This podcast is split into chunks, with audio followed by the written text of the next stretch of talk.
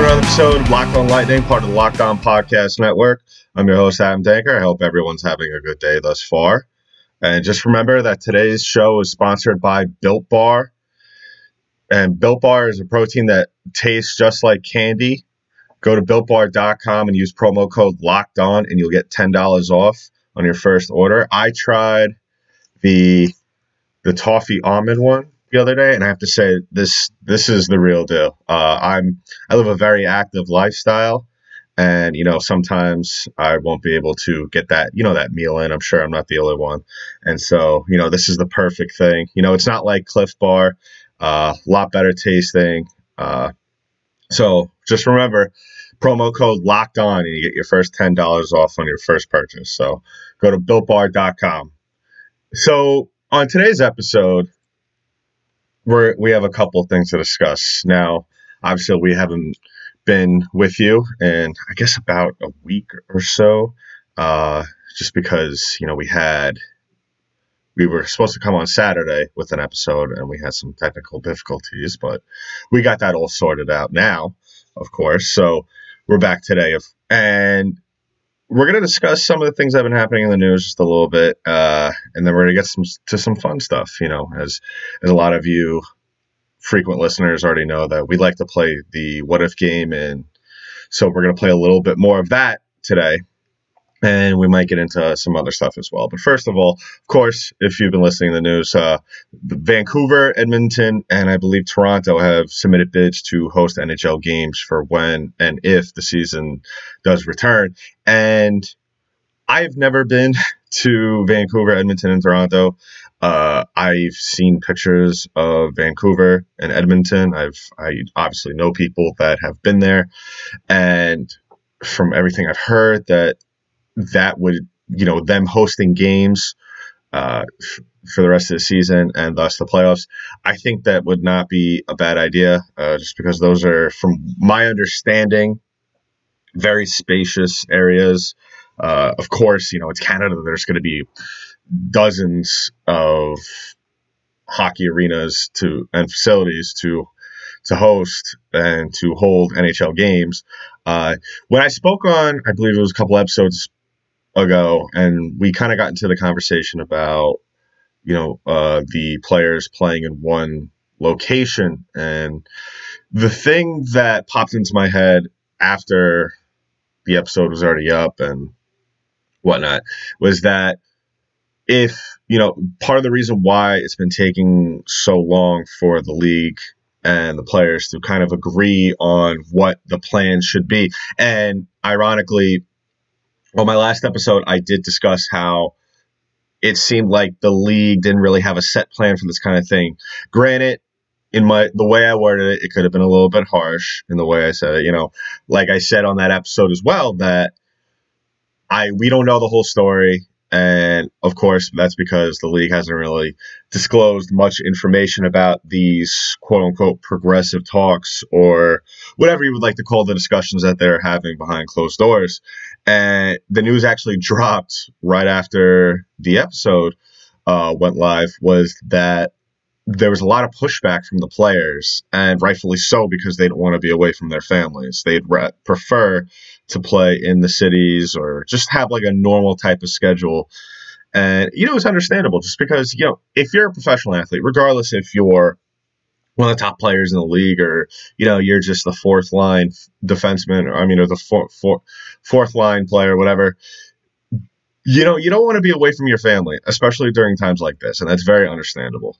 And, but at the same time, you don't want to, you need to work with the league a little bit. And I think the players union, I mean, yeah, granted, we don't know everything that's going on behind closed doors, but just from the information that we have been getting, this is all that we could really go off of. And I don't know how crazy the North American players, especially, I don't know how they're going to end up breaking this all up. I don't know if they're going to do it by region. I guess maybe all the West Coast teams are going to be playing in Vancouver where maybe the teams in the Midwest, uh, central of the, the United States and Canada are going to play in Edmonton, and then all the East Coast teams are going to play in Toronto.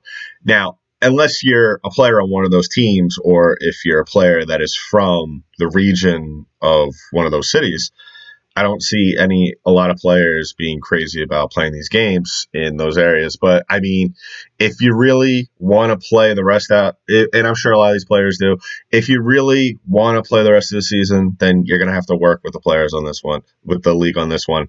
And I think that, I mean, what better way? What what better locations for for teams to have the best uh, facilities for hockey than in Canada, of course, but let's just get back to my point. What I was saying before, before I went on a little bit of a rant there or a ramble, was that it occurred to me after the last episode why don't if these players really want to play in their home cities now of course you're not going to play in front of fans and to play in these big arenas is going to you know the the teams are going to have are going to lose out on a lot of money naturally with this regardless of what arena it is and what team or what franchise it is but i think the best way to kind of go about this to kind of not just save money for the team and thus, you know, just having this big arena open and whatnot.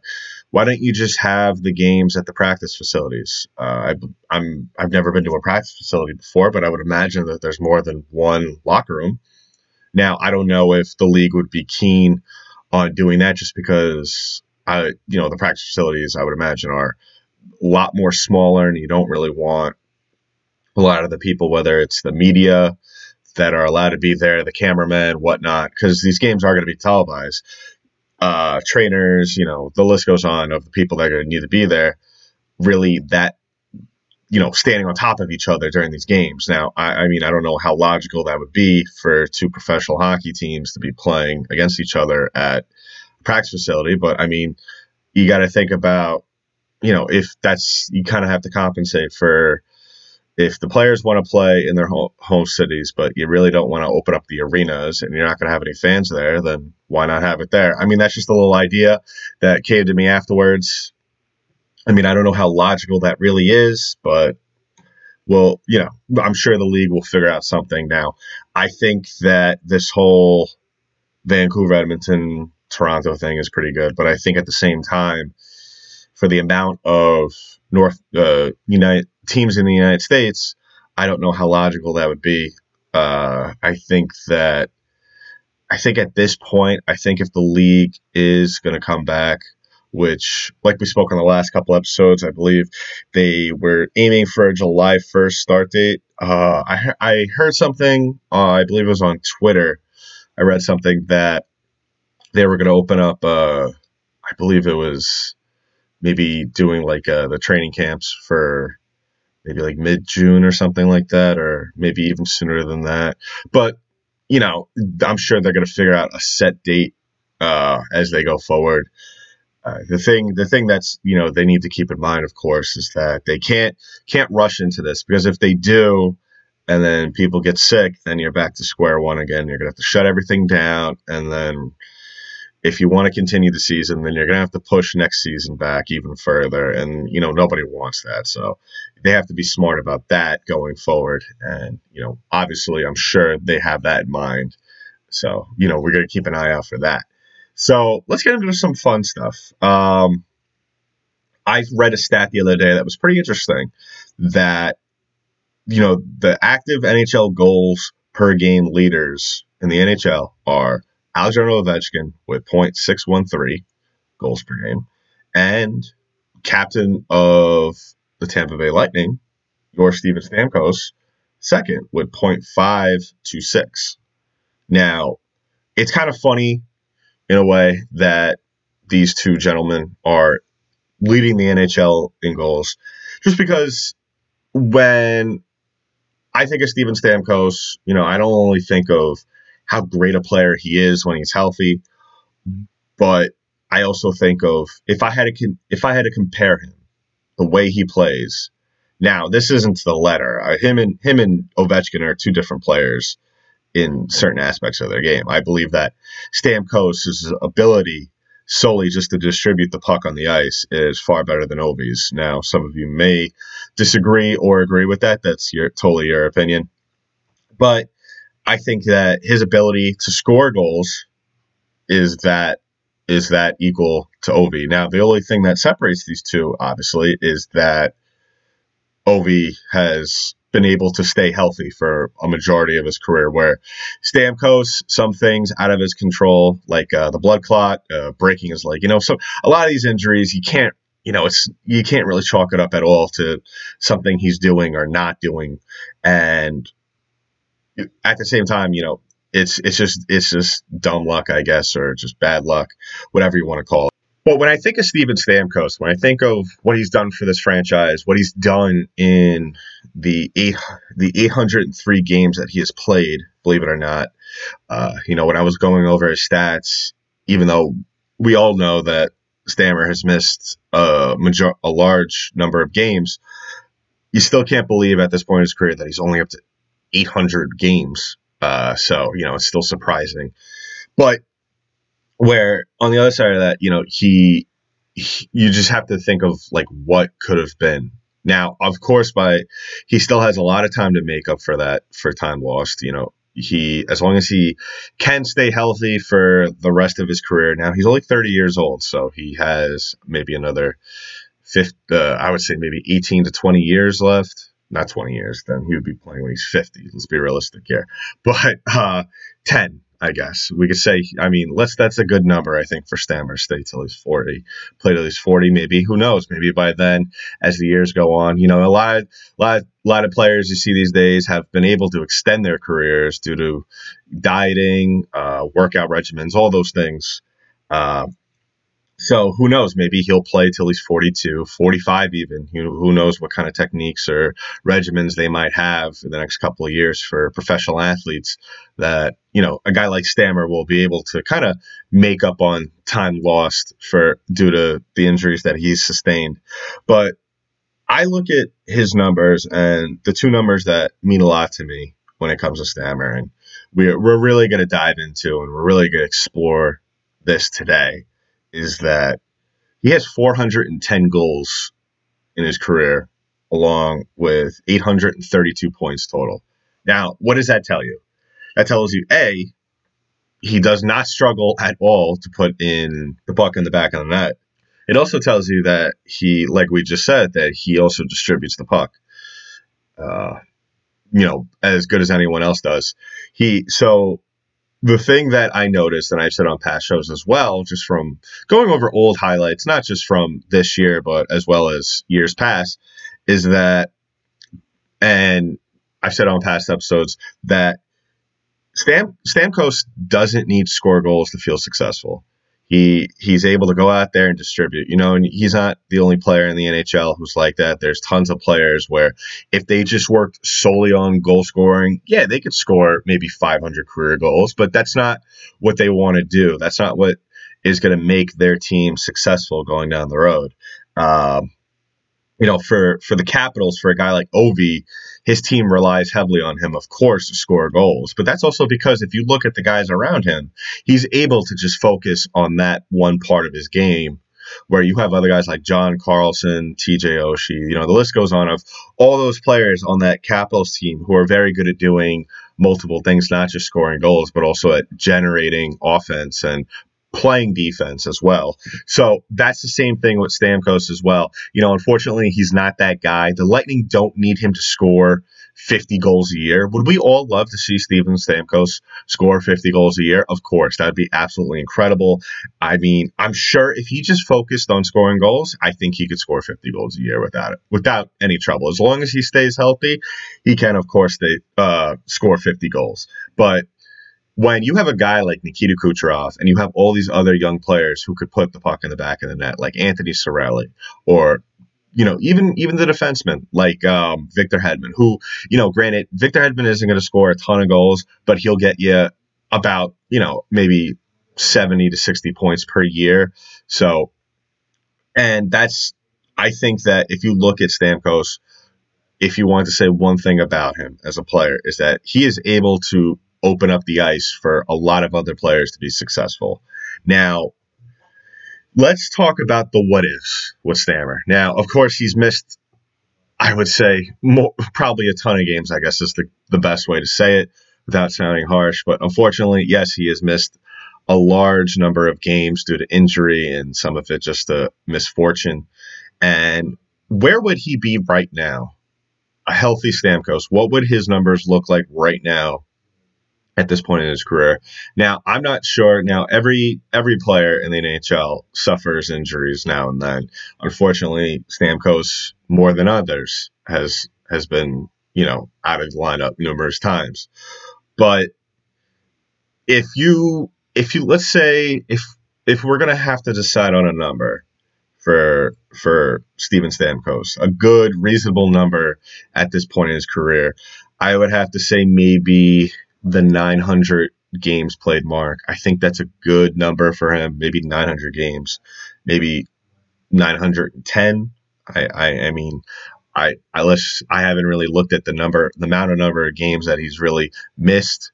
Um, but let's just let's just say maybe 900 games, maybe maybe if we want to peg it down a little bit, maybe 875. Maybe that's a a good. What would his numbers look like? What, especially his goals and points. Now, I think that Stamkos at this point, if he played around the 870, 900 uh, games played mark, I think he would have probably close to f- maybe 450, maybe 4 75, 480, maybe that mark. Uh, like I said, he's not your, you know, he's not an average goal scorer. He's not like, like, granted, he does have a lot of the traits and a lot of the, the talent that Ovechkin does in terms of being able to score goals, but that doesn't mean he's going to be doing it a lot just because of what he could do with the puck other than scoring. So I think that, yeah, he would probably be around that mark for goals. But for points, he would probably maybe be in the 950, maybe a little closer to a thousand. Who knows? I mean, especially with you know opening up the ice, like I said, that he does so well. Opening up the ice for a guy like Nikita Kucherov, uh, definitely. I think that maybe Kucherov's numbers will maybe jump up a little bit more. Um, the one thing that Stamkos does very well, and he did very well this year. And going down with that core injury definitely was his ability to score on the power play uh, in big key moments for this team was definitely a huge thing, and it definitely hurt this team uh, with his absence. And I, I'm curious. Maybe I won't do it right now, but it seems like in years past, especially this year, like I just said, Stamkos' ability to score on the power play is absolutely incredible. I don't remember a player in recent memory that has that has had that consistent ability to come up big on the power play. Uh, and that really proves how talented he is. And he's the kind of player where he he probably stick probably says in his mind, especially on the power play, all right, my we need to score here. I'm just going to be a scorer on this. Um, if I could dish the puck to someone who's open, who has a better chance than me, I'll take it. But I said on a couple of weeks back that one of the, the reason why you have to make the comparison between Stamkos and Ovechkin is just the way they set up in the circle. Just that, just making the left circle their home and just taking that one timer. And if you want to look at a class at a classic example, a prime example as to for Stamkos doing that. I believe it was the last time Vegas played uh, the Golden Knights. I believe it was when they when their 11 game winning streak snapped in Vegas that unfortunately started the four game skid um, this year. Right, I believe it was probably the end of February that know they lost that game. I believe they lost 5-2, 4-2.